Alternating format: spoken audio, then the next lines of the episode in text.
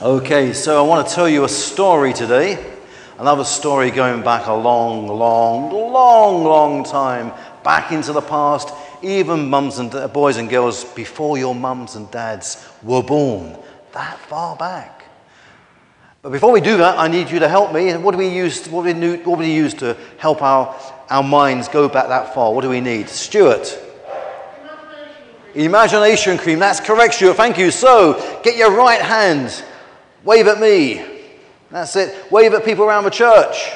Get your thumb and forefinger of your right hand and dig deep into the recesses of your pocket. Okay, you should find a little container looking like that.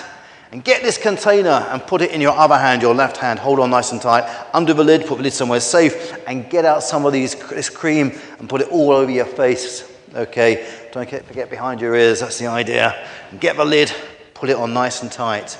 And put it back into your pocket until next time. Because you've just applied imagination cream.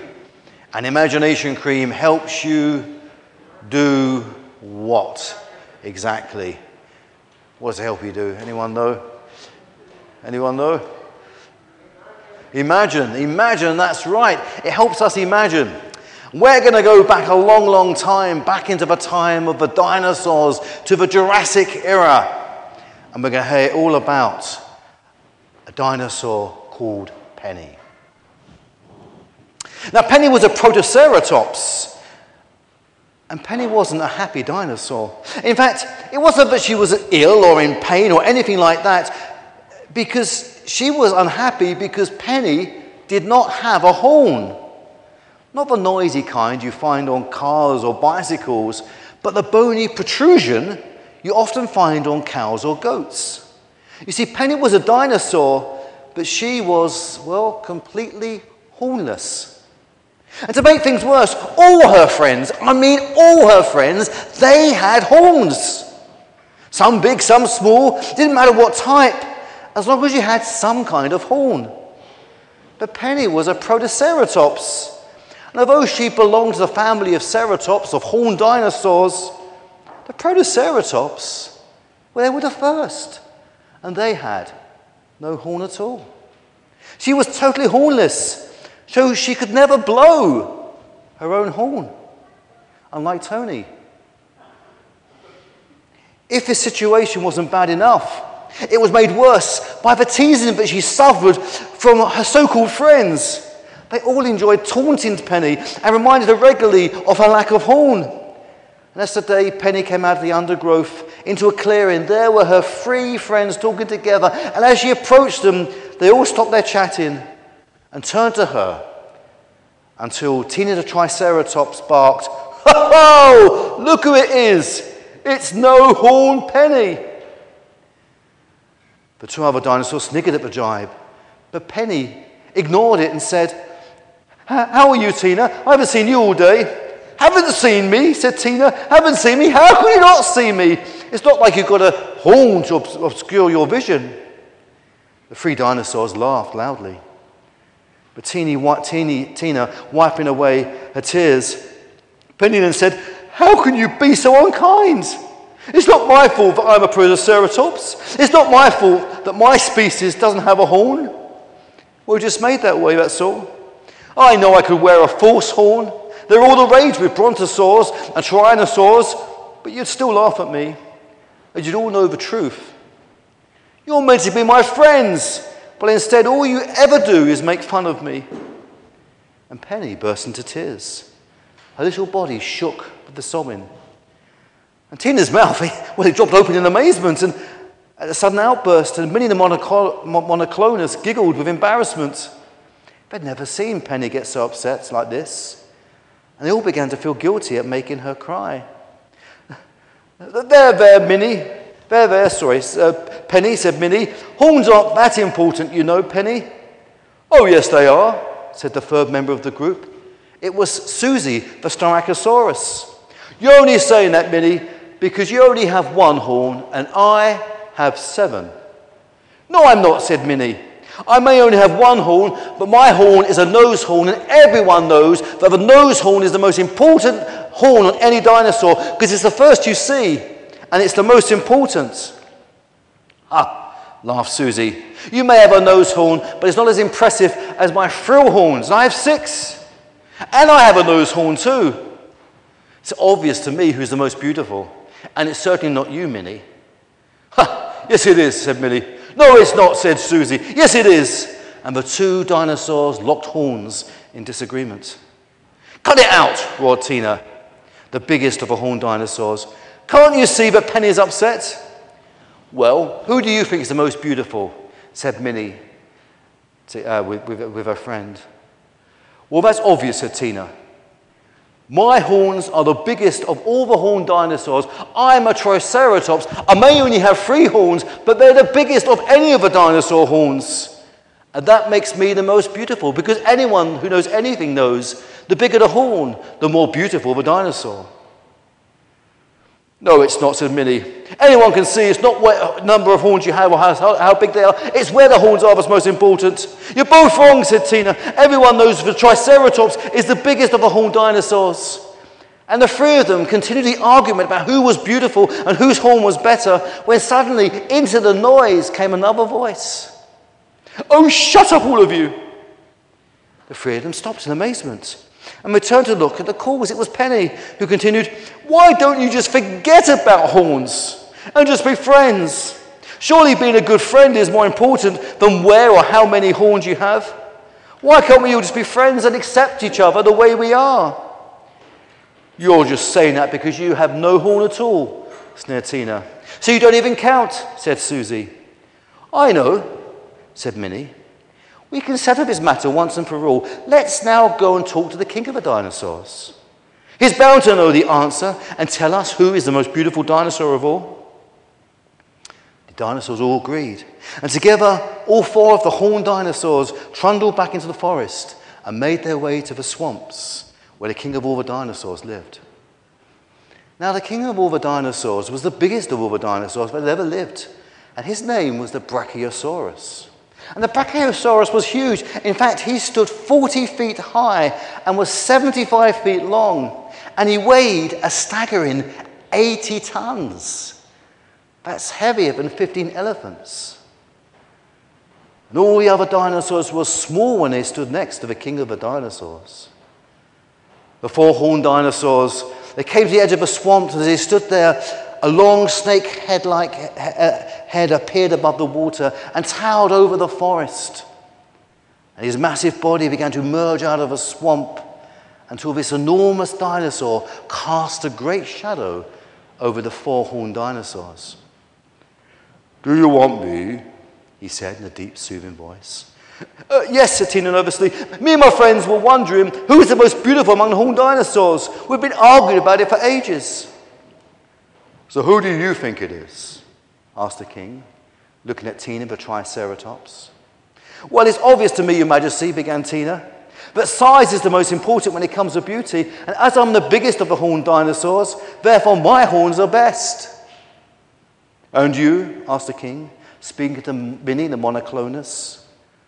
Oh, well, O king, said Minnie, the nose horn is the most beautiful horn of all the dinosaurs. Therefore, the, where the horn is on the face is the most important, and my nose horn must make me the most beautiful of the dinosaurs. And you, said the king, looking at Susie, the Styracosaurus. Oh, well, O oh, king, said Susie, anyone can see the number of horns you have is more, most important than the place of where the horns are. I have seven horns, and that must make me the most beautiful of all the horned dinosaurs. And you, said the king, finally looking at Penny, the Pachycephalosaurus. Me, your majesty? Me? I, I don't count, said Penny. You see, I'm a Protoceratops. I don't even have one horn. I'm just small and, well, ugly. But I wish you could help us, O king. You see, this argument spoils us and stops us being friends. If you could just solve this argument for us, we can all get on together. And the king lifted his huge head back up to his height of 40 odd feet. And he said, How small and silly your arguments look from up here. From where I'm standing, I can see none of the beauty of your horns, whether they're on your nose, or seven, or even big. But I can hear one voice that tells me who is the most beautiful among you all, said the king. Who is it? said Tina. Is it me? Is it me? said Susie. Is it me? said Minnie. It's none of you, said the king gravely. It's her. And lifted one of his big legs and pointed at Penny, the Protoceratops. Her? said Tina. But she doesn't have a horn at all. And she's so small, cried Minnie. And she, she doesn't even count, said Susie. Then the king, looking patiently at the three grumbling dinosaurs, said, Beauty is not whether you have this or that on your face, the number or even the size of what you have. Beauty is what you can't see, but I can. It's the heart of a person that makes someone beautiful or ugly. And this little dinosaur just wants to love you and be loved, not to be better or more beautiful than you. She doesn't care about horns. All she cares about is you. And that is the way it should be. Don't look at the horn, but look at the heart to see the true beauty. Then the massive creature moved back into the water and slowly sank out of view. And from that day on, Penny didn't need to worry about not having a horn. But even the king of the dinosaurs said it didn't matter. It wasn't what's on the outside that made a dinosaur beautiful, but it was what was in their heart. Now I'm going to ask Amanda and Lottie to come up and bring our reading. Thank you. The reading this morning is 1 Samuel chapter 16, verses 1 to 13. The Lord said to Samuel, How long will you mourn for Saul, since I have rejected him as king over Israel? Fill your horn with oil and be on your way. I am sending you to Jesse of Bethlehem. I have chosen one of his sons to be king. But Samuel said, How can I go? If Saul hears about it, he will kill me. The Lord said, Take a heifer with you and say, I have come to sacrifice to the Lord. Invite Jesse to the sacrifice, and I will show you what to do. You are to anoint for me the one I indicate. Samuel did what the Lord said. When he arrived at Bethlehem, the elders of the town trembled when they met him. They asked, Do you come in peace? Samuel replied, Yes, in peace. I have come to sacrifice to the Lord. Consecrate yourselves and come to the sacrifice with me. Then he consecrated Jesse and his sons and invited them to the sacrifice. When they arrived, Samuel said, saw Eliab and thought, Surely the Lord's anointed stands here before the Lord. But the Lord said to Samuel, Do not consider his appearance or his height, for I have rejected him. The Lord does not look at the things people look at. People look at the outward appearance, but the Lord looks at the heart. Then Jesse called Abinadab and had him pass in front of Samuel. But Samuel said, The Lord has not chosen this one either. Jesse then had Shammah pass by, but Samuel said, Nor has the Lord chosen this one. Jesse had seven of his sons pass before Samuel, but Samuel said to him, The Lord has not chosen these. So he asked Jesse, Are these all the sons you have? There is still the youngest, Jesse answered. He is tending the sheep. Samuel said, Send for him. He will not, we will not sit down until he arrives. So he sent for him and had him brought in. He was glowing with health and had a fine appearance and handsome features. Then the Lord said, Rise and anoint him. This is the one. So Samuel took the horn of oil and anointed him in the presence of his brothers. And from that day on, the Spirit of the Lord came powerfully upon David. Samuel then went to Ramah. Thank you, Amanda and Lottie. Thank you. Well, every now and again we have a thing called an election, don't we? When we have an election, what do we hope to do? Any of the boys and girls tell me? What do we do during an election? What do we try and do? When we try and change government, what are we trying to do? What are we trying to get? Any, anyone any idea? No? Any adults have any idea what we do during an election? any adults? What are we trying to do when we have an election? Vote? Yes, and what are we trying to get? A new leader. We need to get a new leader. That's right. Elections are a way in which we try and get a new leader. Excuse me. And that's exactly what the people of Israel were trying to do and what Samuel was involved in in the passage that was read for us earlier on by Amanda and Lottie. They're looking for a new leader, a new king, and God sent the prophet Samuel to meet with a chap called Jesse. Okay, the original Jesse, not Jesse James, long, long time before Jesse James. Jesse, who had eight sons. And he was asked, and God has said one of his sons was going to become the new leader. And so Samuel was standing there and he was having the, the sons of Jesse parade in front of, front of him to try and work out just which one God was going to call to be the leader. Imagine that, having you've been asked to, to come and meet this prophet and walk in front of him to see if you're the right person that God was going to call to become the leader of Israel.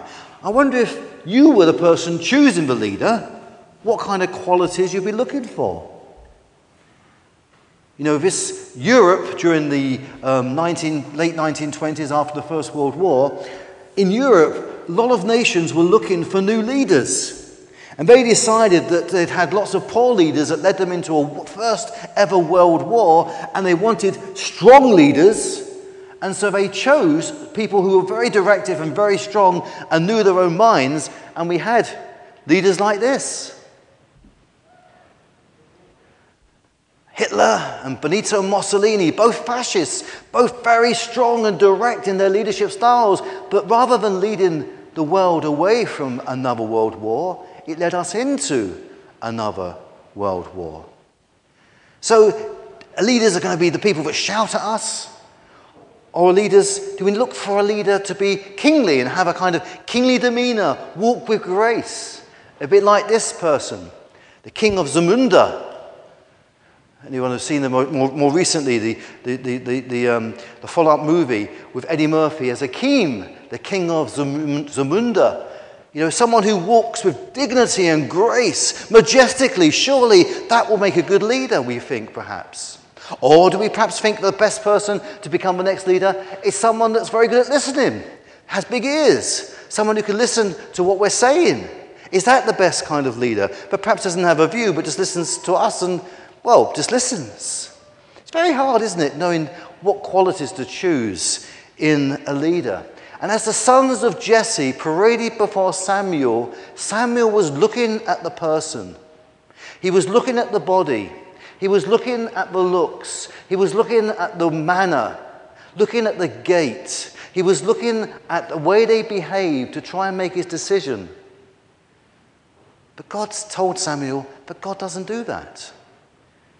God isn't concerned with what a person looks like.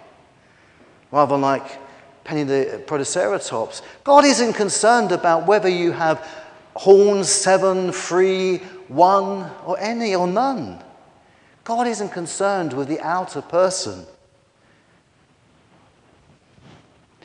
When Samuel was looking at the sons, one of the sons came and went before him, and Samuel said, Surely, in verse 6, surely the Lord's anointed stands here before me.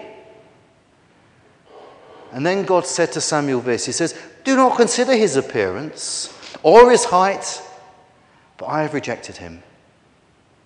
The Lord does not look at the things man looks at. Man looks at the outward appearance. The Lord looks at the heart. If you were to have a super superpower like Superman, I wonder what superpower you would choose. I know one of my favorite superpowers is this one X ray vision. To see through things, to see through walls, to see through ob- ob- ob- obstructions, to see what's really there. And God has a superpower. He has X ray vision, and He is not concerned with what's on the outside. He's concerned what's beating in here. What drives you? What makes you who you are? God looks at our heart. You know, that's really very precious. It's also very scary, isn't it? I find it very scary because God isn't put off by the smile, He's not put off by the clothes, He's not fooled by the way we can be nice sometimes, perhaps nice on Sundays our, our Sunday persona, our Sunday personality. God is concerned about that. God sees who we really are. You know, I was in the army and I was talking to people about the world. They'd often, you know, they'd often complain with me and say how bad the world was and, you know, and what made the world a bad place. And they'd, they'd, they'd Tell me the things that make the world a bad place. And I'd actually tell you, well, the reason the world's in such a bad state is because of human beings. And you know what? I'm one of them. And you're one of them. You know, the world hasn't got in the state it is because it's a blank canvas, it's because we've covered it in ourselves. We've painted it. And God sees our hearts. He doesn't see the outer person that we want to present, He sees who we really are. The Bible tells us in Romans 3, verse 12, there is no one who does good, not even one. And then says in verse 23, for all have sinned and fall short of the glory of God. All of us are not good people. And when we recognize that, we can come to God and say, God, change me, make me a better person. But if you believe you're a good person, you're never going to ask that in that prayer because you think you're good enough. You know, if I compare myself to Jack the Ripper, old Cole may not be such a bad old bloke. Anyone can compare themselves to a mass murderer, to some really bad person, and say, I'm not as bad as that person. But God doesn't say to, us, say to us, Are you as good as Jack the Ripper? He says to you, Are you as good as my son? Are you like Jesus? Are you that good? Because that's the standard. And Jesus died for us, for you and for me. And if you're not as good as him, then you're not good. That's the standard you've got to beat. He is the model. And when God sees our hearts, He sees that we're not perfect. But the great news is that God loves us. And when we're honest and open and come to God and ask God to change us and to receive us and to forgive us, God does that. But we must never pretend with God because God doesn't see the outer clothing, He sees the heart. And the good news is it means He also knows when we're broken.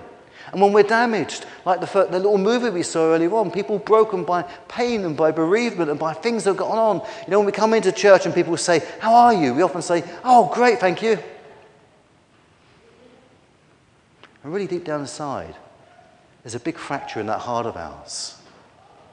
That heart is bleeding, it's broken, it needs to be helped. And God sees who we really are. He sees deep down in here.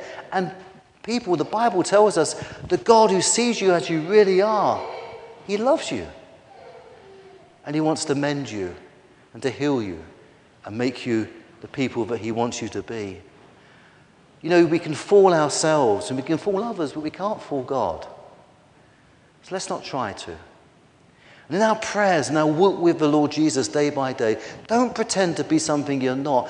When you pray and talk to God, be honest and be real and say, Father, I'm not feeling too good. Or, Father, I'm feeling great, but help me be better. And when you struggle with someone who you don't get on with, someone who really winds you up, then say, Father, this person winds me up, help me to love them. And when you do something wrong, don't pretend you haven't done something wrong. It says, Father, I really screwed up there. I really made a mistake. Forgive me. Let's be real before God because you cannot fool God. He doesn't see the outer person, He sees the heart. He sees who you really are and He loves you. Let's not pretend. Let's be real before God. Let's not be fooled by the outer things, the things that don't matter, the horns. Let's not be fooled. That's not where true beauty lies. Some of the most beautiful people I've ever met are people who've got wonderfully beautiful hearts, who love others regardless. People working in the background, no one sees what they do, but they're always there doing kind things for people. That's happened a lot during this lockdown, hasn't it? There's been some people who've never been on the screen up here and never been on the stage up here, but have been going around helping people, getting shopping, checking on people, making sure they're okay, ringing them up, checking them out. People with big hearts who God sees. People, let's not try and fool God. God sees our hearts. He loves us. He knows who we are. Let's come before Him Let's be real and let's learn to become truly beautiful.